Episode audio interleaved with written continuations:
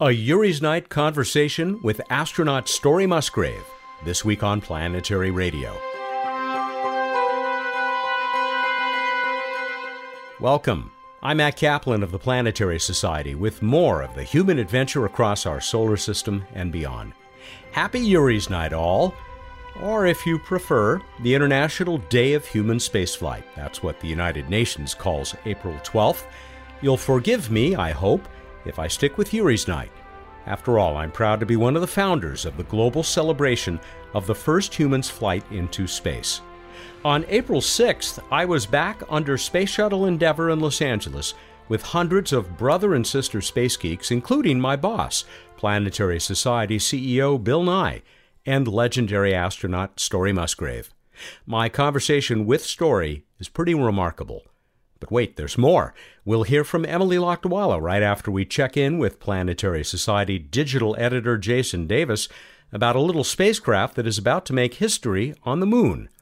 Stick around for more fun with Bruce Betts in this week's What's Up. Jason, I don't know why Space IL couldn't schedule this landing for a Tuesday so that it would already have happened and we could uh, talk about uh, and glory in its great success. like it or not, it's happening the day after this episode of Planetary Radio comes out. That would be April 11. And you have a brand new piece up at planetary.org to uh, prepare us for this thing that, as a lot of people hear this, has already happened. Yes, orbital mechanics just aren't fair. Um, they should they should really consult with planetary radio first before um, setting the laws of physics in motion. Damn straight. it's going to happen, right? One way or another. I mean, it's now in orbit around the moon. It has been for a week. They're going to make this attempt uh, on the 11th, Thursday, the 11th. Yeah, yeah. The times that they're saying as we record this are um, 2200 to 2300 Israeli time, um, which translates to uh, 1900 UTC um, or uh, 3 o'clock in the afternoon EDT here in the United States. They're going to have a live stream from Space IL's mission control in Israel. Um, so it should be pretty exciting, and we should know pretty much in real time what happens. And I am hoping to get Yoav Landsman back on the program if he has time to talk to us. I mean, if he has an active space uh, spacecraft on the moon, he may be a bit busy for uh, for a few days. But uh, I I can't wait to get him back on and hear about his enthusiasm. That enthusiasm, if this happens successfully, even if it doesn't happen, even if we never hear from Beresheet again, more about that name in a moment. This is a something that they should be very proud of, don't you think?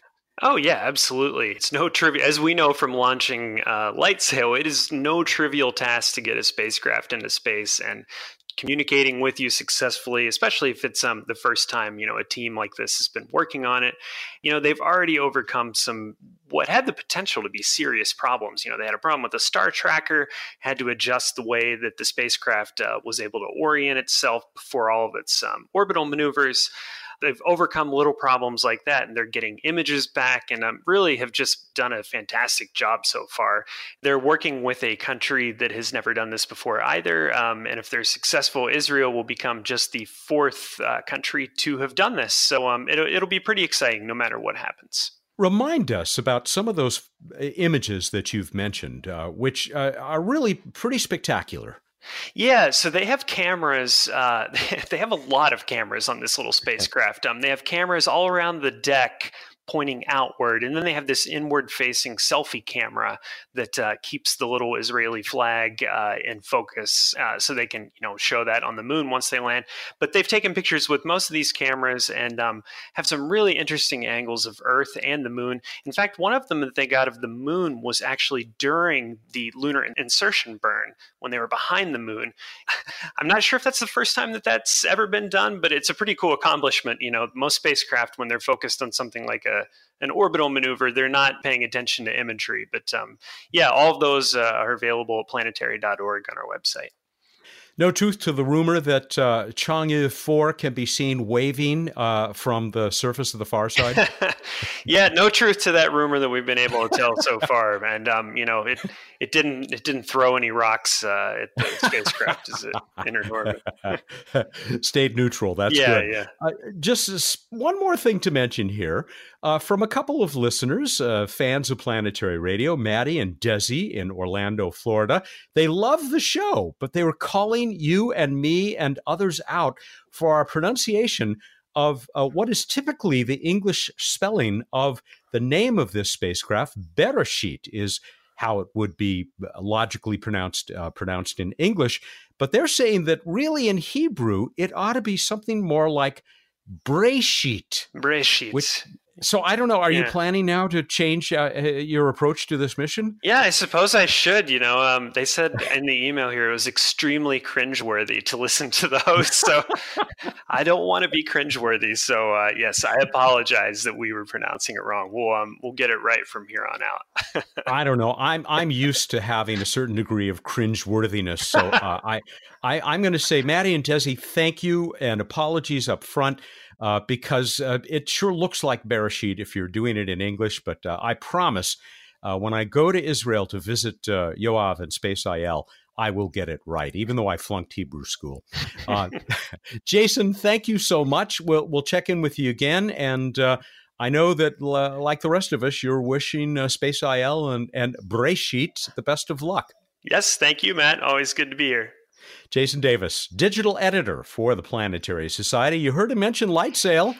LightSail 2 coming up as soon as uh, we hear that that Falcon Heavy that's going to launch any day now has been successful. We're on the next one, and uh, you can bet Jason, our embedded reporter with that project, LightSail that is, will be a big part of it. Next up is Planetary Society senior editor Emily Lakdawalla. She'll introduce us to a very informative resource on the Society's website. Emily, it's a relatively new feature of the Planetary Society website at planetary.org. What's the significance of, of where we are? Well, where we are is my attempt to understand where every spacecraft is that has ever been sent beyond Earth's orbit. And there are actually quite a lot of them. I've talked about many of these missions before, but there's so many that it can be hard to keep track of. And so I designed this new feature for the planetary report, which um, shows you where all of those spacecraft are. And now it's also on our website and um, backs up a new set of uh, features that we're developing that keep you up to date on what's happening on every active mission across the solar system. And it's a beautiful graphic. Who does this for us? Well, the graphic is made by Loren Roberts, who's been designing the Planetary Society for many years. And so uh, he and I work together very closely. I'm working with him right now on developing the June issue of the Planetary ah. Report. He's uh, a big space fan and got a good eye for design, and he does a really nice job with the graphics. He's a great guy. You really are correct in that he has uh, uh, helped give the Planetary Society its distinctive look for many, many years now. There is, of course, more to this. It's a, a lot of it is part of something that you've helped to drive, which is making a lot of our resources that once were only available to members available to everybody right? That's part of it yes. I uh, one of my the first things that i did when i became editor of the planetary report last year was to argue we need to make this open access because this is something that um, is paid for by planetary society members but our goal as an organization is to educate the world's public. And so why keep this benefit just uh, within the members? Why not use the members support to help educate the world? And so that's what we're doing with the planetary report. And not surprising that our management saw the wisdom in that. Uh, there is another part to this, and you work on it with yet another of our colleagues, uh, Merc, Merc Boyan, our, our video guy, which we're going to be playing a little bit from in a moment. Just the audio track, I have to admit, it's even better when you can see the visuals, uh, the great uh, CGI animation that uh, Merc has done to accompany it. But uh, tell us about this this companion to the Where We Are page? Well, basically, we are trying to find as many different ways as possible to communicate the things that we're talking about. So, Merc and I have worked together to develop this little video series that's based on each quarter's issue of Where We Are. All right. Well, we're going to play that soundtrack right now. Emily, thanks very much. Uh, we'll check in with you again with uh, more news from around the solar system very soon, I'm sure. Thank you, Mat. Again, you can check this out. The easiest way to get there is planetary.org slash where we are, all one word. And you'll find this uh, great graphic and a link to the video that uh, we're about to hear right now. Uh, the video that is voiced by Emily Lakdawalla, the senior editor for the Planetary Society, editor in chief of the Planetary Report, and our planetary evangelist. Here she is. Hi, I'm Emily Lakdawalla, and this is Where We Are for April 2019. The moon is a happening place this quarter.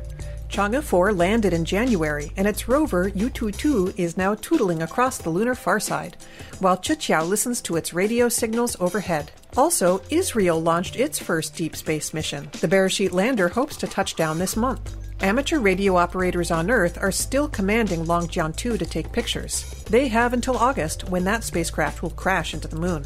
Let's move on to our near Earth asteroid explorers. Hayabusa 2 performed a perfect sample grabbing run last month. Meanwhile, OSIRIS REx is making a color map of Bennu, and later in April it'll start detailed surveys of possible sampling sites.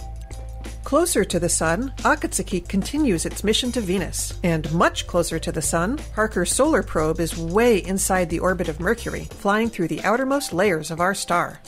Now let's fly outward, beyond Earth. It's a sad update for Mars.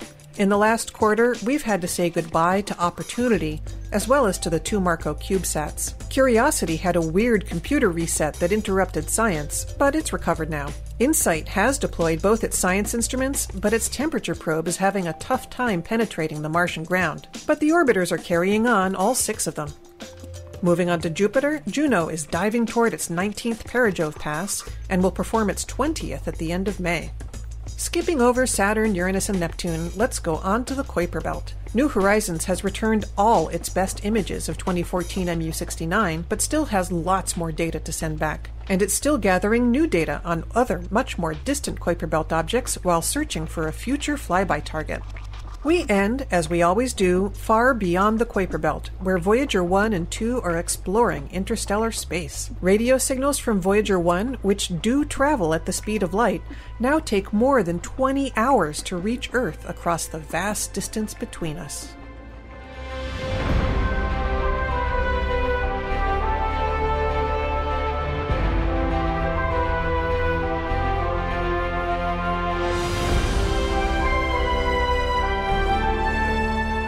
Yuri's Night is the best party any space geek could hope to attend. It began on April 12, 2001, the 40th anniversary of the day humankind became a spacefaring species. There were a couple of hundred parties spread throughout our planet that night. Then, as now, the mothership is the Los Angeles gathering, where once again this year, a little early on April 6th, we celebrated under the wings of Space Shuttle Endeavour at the California Science Center. Our planetary radio microphones were set up in my usual corner of the big hall, and that's where I enjoyed a brief visit with Planetary Society CEO Bill Nye the Science Guy. You just came off the stage. It was the most fun ever. no, it was good. It's not your first Yuri's night. No, it's not my first, by no means. But this is a, a really, it's a great event. You know, when you have such a big venue, and you have a space shuttle uh, hanging over everybody, it's really a compelling uh, place to be. And preceding you on stage, a guy who rode that into none orbit. other than Story Musgrave. Yeah, he's the real deal. What a what a what a wild man. What a cool guy. Yeah, he's quite a showman. I, Oh, I was impressed with the presentation. Yeah, yeah. He's going to come over and sit in front of the microphones when you're done. Oh, cool. Um, I, I, I know I've asked you this before. I'll ask you again. Events like this, a lot of the people here, they're not big space geeks like you and me and the audience that's listening to us right now, but they're here, and the theme is what we like to talk about, the, the PB&J. PB and J, the passion, beauty, and joy of space exploration. But they are space enthusiasts. And as I uh, told the crowd a few moments ago, you're not going to join Roscosmos. You're not going to be a cosmonaut for the former Soviet Union. That's not going to happen. But you can join the Planetary Society, and we connect you with space. 60,000 people around the world who think space exploration brings out the best in us and they want to be part of it. So I talked about how we advocate in the US Congress in Europe and Canada, a little bit in Japan, Australia, and I talked about education, how Jason Davis, our Our, our uh, digital editor, lo- long form journalist, was quoted or extensively in the New York Times two two days ago, and I also talked about LightSail and how we create spacecraft, and you can be part of this. I'm glad that you talk about the Planetary Society. A little bit. There's so much more to it. I mean, every time I walk into this room, oh, I know, it's overwhelming. And so you look at the space shuttle, everybody, and you go, "Wow, that thing is thing is kind of dirty. I mean, someone should clean that. Well, actually, it's been working. Thank you. It's been on orbit for a long time. And Story Musgrave wrote it. And you, you know, you just look at the nozzles of the uh, rocket engines; they're enormous. I mean, you, if you stood up in it, you can't touch the top. I mean, they're just there's so much power is required. I remember I was at a space shuttle launch doing the Science Guy show, and there was a delay because of the weather in Spain. So in emergencies, the plan was the space shuttle would land uh, like on a runway in Spain. You know how long it took to get to Spain when it finally went? Uh, Seven minutes. Oh gosh. And it's just this is what everybody you don't get about the amount of energy required to get in orbit. You know, when you watch a movie, a superhero movie, they're just going up and down. It's not so easy. And when you stand under this spacecraft and look at the engines and the thickness of the wings and the durability of the windshield and the enormous vertical stabilizer, the elevons, it's just as you say, it's it's overwhelming. If you've never been to see a space shuttle, everybody, there are three of them on display around the United States. Come check it out. Yeah. And we are under the one called Endeavour uh, here at the California Science Center with Bill Nye, the CEO. Thank you, Bill. Thank you, Mat. There was one very special Yuri's Night guest I was not going home without talking to. Everyone who has flown in space is a special human being, but there's no denying that some of them stand out even in this most accomplished of groups. Story Musgrave is one of these. You'll hear why in our conversation, but there are a few facts you should know up front if you don't already. Born in 1935 on a Massachusetts dairy farm, he was an explorer and an adventurer before he was old enough for school. He was fixing tractors before he became a teen. He ran off to Korea as a Marine, eventually flying for the Corps. Seven graduate degrees, including an MD, and he did biomedical research for the Air Force. He became a science astronaut more than 50 years ago. Only one other person has flown into space six times, and Story is the only astronaut to have flown on all five shuttle orbiters. When you hear him talk about the missions he designed, he means it. And at 83, he keeps a schedule that would exhaust most of us. It included his presentation at this year's Yuri's Night, after which he made his way to our microphones. You'll hear the party raging around us as we talked. I'm going to start with Dr. Musgrave, although No. I know that Story is. Story is the name, yes. it's big story or little story. It's a big story, So I can no, the assure little you. story is my 12 year old, and she a major part of my life. Little story. Story, we walked in together. Oh, it's going to get edited. That, but so if I use the F word, it'll be okay. yeah. I'm sorry, sir. Life is fun. If it ain't fun, don't do it. Oh, that's a good F word. You and I walked in here together into this hallowed hall, and that bird is there. That's my sweetie. That's my little sweetie. That's what I was going to. You reached up and you gave it, gave Endeavour a pat as we walked in. My sweetie, it's my little sweetie. Uh, I animate machines. I kiss machines. You know, I had a double engine fire in a T-38 leaving El Toro, and uh, the checklist says, you know, confirm the fiery check. And I got a slight reprimand from the accident committee. You know, what were you waiting on? I was waiting on loss of control. But uh, this airplane trying to get herself and trying to get me home, they understood. They got to reprimand me. I didn't follow the checklist, but um, she trying to get me home. If that happened to me today, I'd do the same thing, so it's okay. So I animate machines. You flew on all of them, right? Yes, like I said, uh, they found a ten fingernails embedded in every instrument panel. and did the DNA. Did each one of these have their own character? I, I don't know. So I got two on Challenger. I did Challenger's first, and I did another one on Challenger. But so you're dealing with statistics. So I got one flight on Discovery, one on Atlantis, one on Columbia, and so with only one set of data on that, it's hard to say. because the environment you're flying in does change. And so there's no doubt coming like on entry, for example, Mach 25 on down, there was a different experience. But I can't say it was the vehicle or the environment because we had different winds at different altitudes. Now, clearly, Columbia is different. It's got more oxygen hydrogen tanks. How long you can stay up there depends upon your electricity. It could be other consumables, but it turns out it's electricity. And so Columbia got a bunch more tanks. I was on the longest shuttle flight, 18 days, but it has to be done on Columbia because it got more tanks. So that's a little difference. But the shuttles are designed to be like a commercial airplane. A pilot in a 757, you go from this one to that one, and it should be similar enough that you do what you got to do, and that's the way it's going to turn out. So the shuttles are designed like that. Now, of course, this incredible beauty here this endeavor came after the rest of the fleet because of the loss of Challenger, and they wanted to have five flying vehicles. So Yeah. now, Sweetie Endeavour here, uh, you know, it was contracted to replace Challenger. Even if you didn't spend enough time with each of them over more I than just have one flight. On, Yeah. I have two on Challenger, one on the others, so it's hard to draw conclusions that they're different. But are your memories of each one of those missions, all six that you did, are they equally strong? Are they No, you- they're absolutely not. Huh. And so I like the kind of mission which I have to create. I like a mission which I have to build. It doesn't get handed to me. So my Department of Defense missions were pretty straightforward, even though I had developed that system earlier on.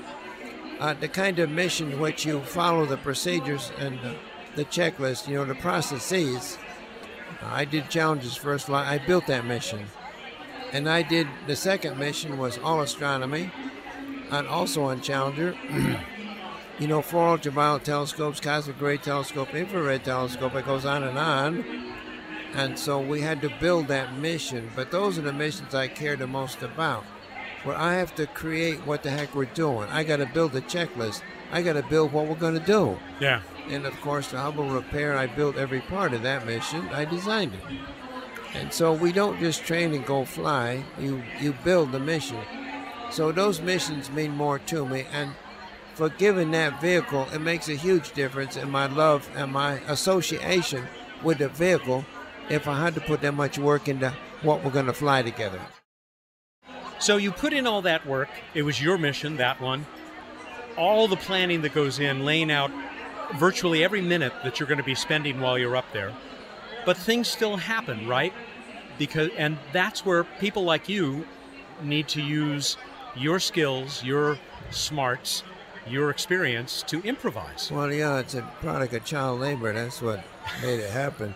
And I ain't kidding, man. I've been on every kind of machine. I'm a problem solver. Yeah. Uh, so all these damn machines, and then I got Hubble. Okay, it's another machine. I know what I got to do with it. That's why I got the job. But I'm thinking of when things went wrong. You know, when, you know, something that worked really well maybe in the pool in Houston just didn't work that well while you were out there on, in, with a spacesuit and trying to get something to work. Well, I recovered the STS. Me, I was the lead astronaut on the team to recover STS 49, the Intelsat repair mission, when that did not go well. Hmm. I am there trying to learn about spacewalking. Yes, I was your lead spacewalker for 25 years with NASA, but I'm there just to learn. I've already been assigned to Hubble, but I'm there to learn. I'm always learning, damn it. I'll learn from anybody. I'm there to learn. But when that mission went bad, I'm trying to stay below the radar. You know, I'm just trying to sit. I'm not even sitting in a chair. I'm sitting down on the floor, just taking in things. But the second time Pierre didn't get that bar, didn't get attached and, and kicked the satellite off unstable, the room is starting to turn and look at me. And I said, oh dear me, they're looking at me. Then the big guy, you know the big guy? Which the, big? the big guy. And The- so this Fair is not an option guy called Gene Kranz. Oh, yes. Yeah. He comes up to me. I'm trying to stay out of the goddamn radar. Gene comes up to me and says, Story, yes, sir. He said, fix it. and you don't Okay. ignore Gene Kranz. Uh, no, fix it. Okay, it wants me to fix it. I got it. I knew what the problem was in 10 minutes. But it's funny. Vicky said, fix it. Okay, I gotta. How did it go wrong? I need to figure out why the plan did not fit, why the plan didn't work. That's the first thing I do is why did the plan not work? And so um, I'm gonna get gonna get in a simulator to get in my suit. So I got right on the suit, people, and I said, I know it's gonna take a while, folks, but um, get my suit ready, please. And you know what they said? Story, your suit's been ready for 24 hours. They knew who's gonna get the job. They knew. Okay, Let me let me go in a different direction. yeah. You were with the program for so long, Yeah, over. Th- I'm the only astronaut to be in the Corps for over 30 years.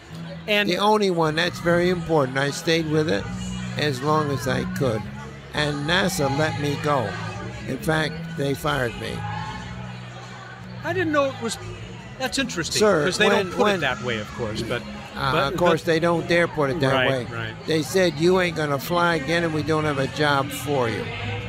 Okay. Okay, I'm, I'm, I'm not a cynical. I'm not a negative person, but that's it, man. It's leave. I should have taken it to them, and people said I could have. So now we are. We've been through all these years since the retirement of these Yes. spacecraft, Yeah. and we're just now. Maybe if we're lucky this year, we're going to see Americans return to space on American spacecraft. Yes, and of course, we're developing six different ways to get to low Earth orbit and to get a capsule to a space station. I am not a cynical person, but I was on the first crew to Skylab, where we flew Apollo Saturn 1B to the Skylab, and sir, that was almost 50 years ago. You need to put that in perspective. What is the vision? What is the long term vision for spaceflight? We are celebrating now flying a capsule to a space station, and that's called 50 years ago.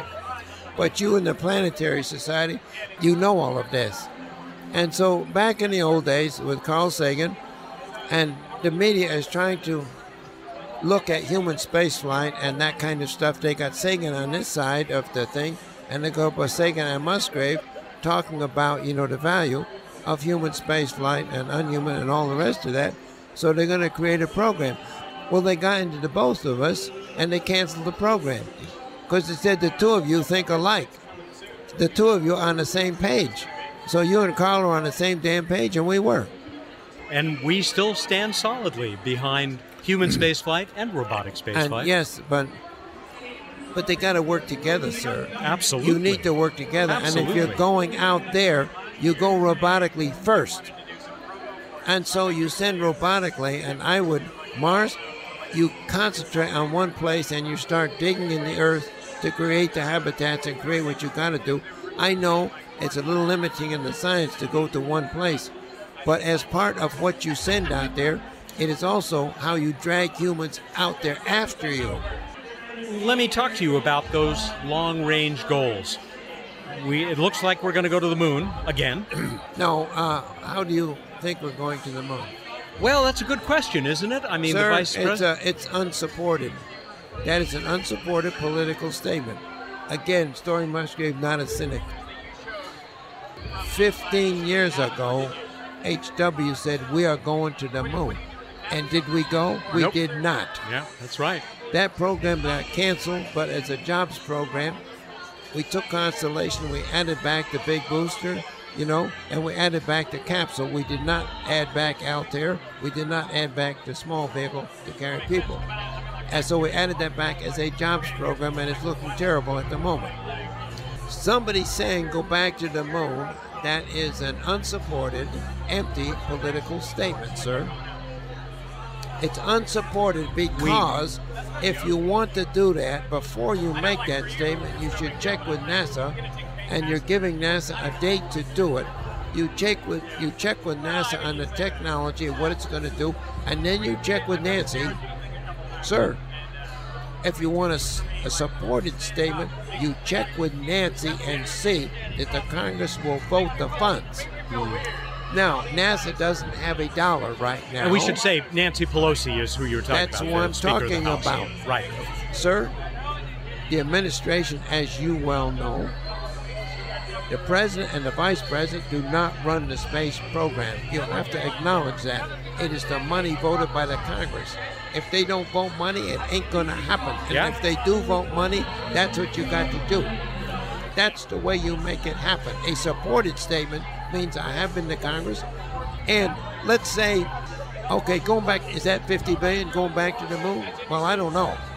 But if it's 50 billion and you want to do it in the five years that he's saying to do it, then that is add 10 billion per year to the program, which is a 50% increase in the budget. As a supported statement, have you checked with Congress that maybe they will vote that? Yeah. Okay, you know what I'm saying, Oh, sir. I sure do. The Planetary Society knows more about this than I do. We just did uh, our last Space Policy Edition program, and we talked about exactly this, what you Yes, are sir. saying. The Yeah. money is not there. Will it be? Maybe, but Well, it's not they have not voted a significant increase forever. Yeah. He just said it up there, 0.4%. Pretend I'm Jim But Bridenstine. I'm not Washington. Story Musgrave is not Washington. But what if Washington? I am not electable and I'm not appointable. If someone tries to elect me or appoint me, the go-to people will come out, and it's a horrible scene. I mean, you think, you think Joe Biden kisses someone on the top of the head, he gets all this. Story Musgrave, oh my God. But what if what if Washington came to Story Musgrave and said, "Story, we want your advice. What's the proper path for human spaceflight?" Sir, it's the same as any other damn thing. It's called a vision. And a long term vision, we got to be long. We can't have to push it saying we're going to the moon and Obama canceling the whole thing. It's a long term vision. It's lead a leader who will lead to the vision. It's the resources to get the job done and the project management to damn it make it happen. A question that I have for you, which I think maybe you are uniquely qualified to answer, because Hardly. you, oh, I bet you can take a good stab at it. You've been up there six times. You're a medical doctor, a surgeon. You are a biomedical researcher. Do humans physically have a future in space, in long mm. duration space travel, when you're entering this environment that is going to be so challenging for our bodies that evolved down here? I think we need the faith, Mat, that we can do that. But there are these big things. Uh, I think Mars radiation is a key problem, as you well know. We ain't fixed that one yet. And of course, it's a totally different psychology. Um, it's one thing to have a medical emergency on space station. They can get to a major medical center the next day. But as you well know, when you look at home and it's a pale blue dot, and that's a different psychology. When you got the engines and you got the trajectory, you ain't going to turn around. You have to go there. And so the psychology of it is, I ain't getting home for a year. Um, that's a different psychology. yeah. So uh, we need to deal. We need to deal with that too. And we also have to have, of course, a closed loop ecological system. We can't carry enough food and water. We need the plants like on Earth. We need the closed ecological system. The plants consume our carbon dioxide, produce oxygen. We eat them, and and you know we fertilize them with our manure. Yeah. And so we may be maybe in space to go that far out for that long. Maybe we need a closed ecological system, which we haven't really dealt with yet. Do you think that humans have a place out there in our in our future, our destiny? Well, it's a serious question whether you need to send humans or not. I'm a human. And of course, I've done human spaceflight. You need to send humans only when humans need to go. With the incredible multimedia that we have, the incredible photography, and the user experience, when you can send that there and get a robotic and total experience of the place, is it important to send humans to say they have been there? It's a serious question. Yeah.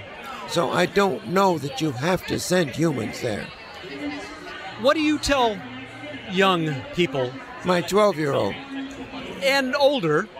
You and I, we could stay all night. oh, we could, yes. What do you tell young space travelers, young astronauts? What's the best way for them and maybe for all of us as space begins to open up for the rest of humanity? Well, I'm not sure it's opening up. The costs are outrageous. Uh, SpaceX got it down a little, it's still 70 million. There's all these unsupported statements. We're going to commercialize. We are going to give space station to commercial people. Sir, I'm sorry to say it. In the 60 years that we've been in spaceflight, only communications had been able to pay the way. Hmm. Only communication satellites and communications in general have been able to pay for the cost of spaceflight. So you're going to commercialize space station. It's four billion a year, and some commercial company going to lose four billion a year. It doesn't pay a damn dime. You just got to deal with the reality. And that's important. But what do you tell young astronauts who are going? What do I tell them? The people who want to get into space? Yeah. keep the dream going, man. All right. I'll keep the dream going because, like Yuri, and like myself on the Baylor, and like my little daughter, 12 year old, you don't know what the future is. Climb every mountain, get ready, and have the faith. That's all you can do but you don't know what's going to unfold. That's a good way to close. Okay, sir. Story, it has been an honor. Thank you very All much. All right, man. I guess my bosses are after me. They are after you. They need you elsewhere. Astronaut Story Musgrave at the Yuri's Night LA party on the evening of April 6, 2019. We're very grateful to Loretta Hidalgo Whitesides, Christy Fair, and the other wonderful people who made this year's celebration happen. Time for What's Up on Planetary Radio. The chief scientist of the Planetary Society is back to tell us about the night sky. Please help me welcome Bruce Betts. Wait a minute. Do I have it here? oh, no. Thought there'd be some applause there. I guess not. I just feel like I'm coming up to bat. How about this one that we used last week with uh, Jason for uh, Beresheet's uh, landing legs being deployed? yes, I will be doing this entire segment bouncing on springs. I want to see that, or at least I want to hear that. Uh, tell us what's up. In the evening sky, make sure you check out and bond with Orion and uh, Sirius and all the good winter constellations that are slipping away, at least for a while, from the evening sky. And while you're in that neck of the woods, check out uh, Mars over in the southwest in the early evening, and it's still near the brighter reddish star uh, Aldebaran in Taurus, kind of near the Pleiades. And in the pre dawn sky, we've got our lineup of planets. Low down in the west, pre dawn, kind of tough to see, but Venus is super bright. So if you get a view to the horizon, you should be able to pick out Venus in the east, and Mercury uh, hanging out, snuggling with it for the next couple weeks, looking dimmer, still looking like a bright star. To their upper right is yellow Saturn, and farther upper right is Jupiter. Jupiter and Saturn are moving away from Venus. And on the 24th of April, the moon will be hanging out very close to Jupiter. Should be a lovely sight. Morning of the 24th in the east southeast. We move on to this week in space history. In 1970, the ill fated, but it all worked out okay. Apollo 13 was launched. Two years later, this week in 1972, the worked out really well Apollo 16 was launched. Apollo 13, one of the great, maybe the most heroic story in uh, the history of space exploration. I, would put it up there anyway. We move on to random space fact. Man, I should have had Story Musgrave do that for you. All right, someday I'll remember. oh, all the wishes of the random space facts that never were. it's true. So, uh, so I want to talk about or, or, or, Orcus. Orcus uh, hanging out past Neptune. It's a Plutino, which means it's locked like Pluto in a two to three resonance uh, with uh, Neptune making two times around the sun for every three of Neptune. What's interesting about Orcus is it's kind of the anti Pluto. It hangs out almost exactly opposite Pluto during their orbits. Kind of weird and groovy. I have a random space fact. Please share. well, it's not actually from me. Uh, it has to do with uh, the appearance by Sarah Horst on uh, on our program just recently, which we've gotten so much great reaction to. I mean, typical of that is this from Mel Powell in Sherman Oaks, California. He says, Forget bottling weird atmospheres. If only we could bottle Dr. Horst enthusiasm. But here's the here's the uh, random space fact. I heard from Leighton or Leighton Cochrane in Australia, one of our many down under listeners. He heard Sarah talking about, in fact, we looked at them, how she uses crushed walnut shells to simulate the regolith on Titan. And he says that actually these were in use uh, quite a few years ago to simulate uh, the soil of Earth as well, because they have just just the right properties for uh, for many kinds of uh, of research. Uh, so I, I, thought that was pretty interesting. Thank you, Dr. Cochrane. Huh? Wow, that is random and spacey and walnut. That's nutty, man. Now we go on to the trivia contest. All right, I asked you on what types of bodies have we landed spacecraft that have transmitted after landing? How'd we do, Mat? I'm going to let uh, Martin Hajoski of Houston answer this for us, though he was not the winner. Sorry, Martin. He says uh, it's kind of like humans have been sending spacecraft to camp. That's comets, asteroids, moons, and planets. Is awesome. I love a good acronym. yes, it's camp. Camp right. That is camp correct. it's an expensive camp. Our winner, actually, is Gretchen in New York, New York. She indeed said planets, moons, asteroids, and a comet. Only one, I guess, that we've actually landed on. Congratulations, Gretchen. Although we did slam something into a second one, but that does not fit the trivia question as it was asked. But yes, we've landed on 67P with Rosetta. Yeah. We got uh, also this from Perry Metzger. Uh, uh, uh, must be a neighbor of Gretchen's in New York, New York. To my knowledge, no lander has yet survived contact with a rubber asteroid, but JPL might yet send a mission across Pasadena to explore one if it can get sufficient funding. Don't hold your breath. that would be a challenging landing. Talk about a low gravity environment. We're ready to move on. This is a little bonus random space fact. The largest object in the solar system that does not yet have a normal name is 2007 OR 10. And in fact, if you go to the Planetary Society's website, you can find a blog by Meg Schwamb, the uh, lead discoverer of that object, and you can vote for uh, what to name 2007 OR 10, or at least what name to submit suggested for the IAU. Uh, but here's my question now that I've given that background and bonus random space facts. What telescope was used to discover not only the soon to be named 2007 OR 10, but also Eris, Quaoar, Sedna, and or, or, or, Orcus, as, as, well as other things? What telescope was used to discover those? Go to planetary.org slash radio contest. Excellent question.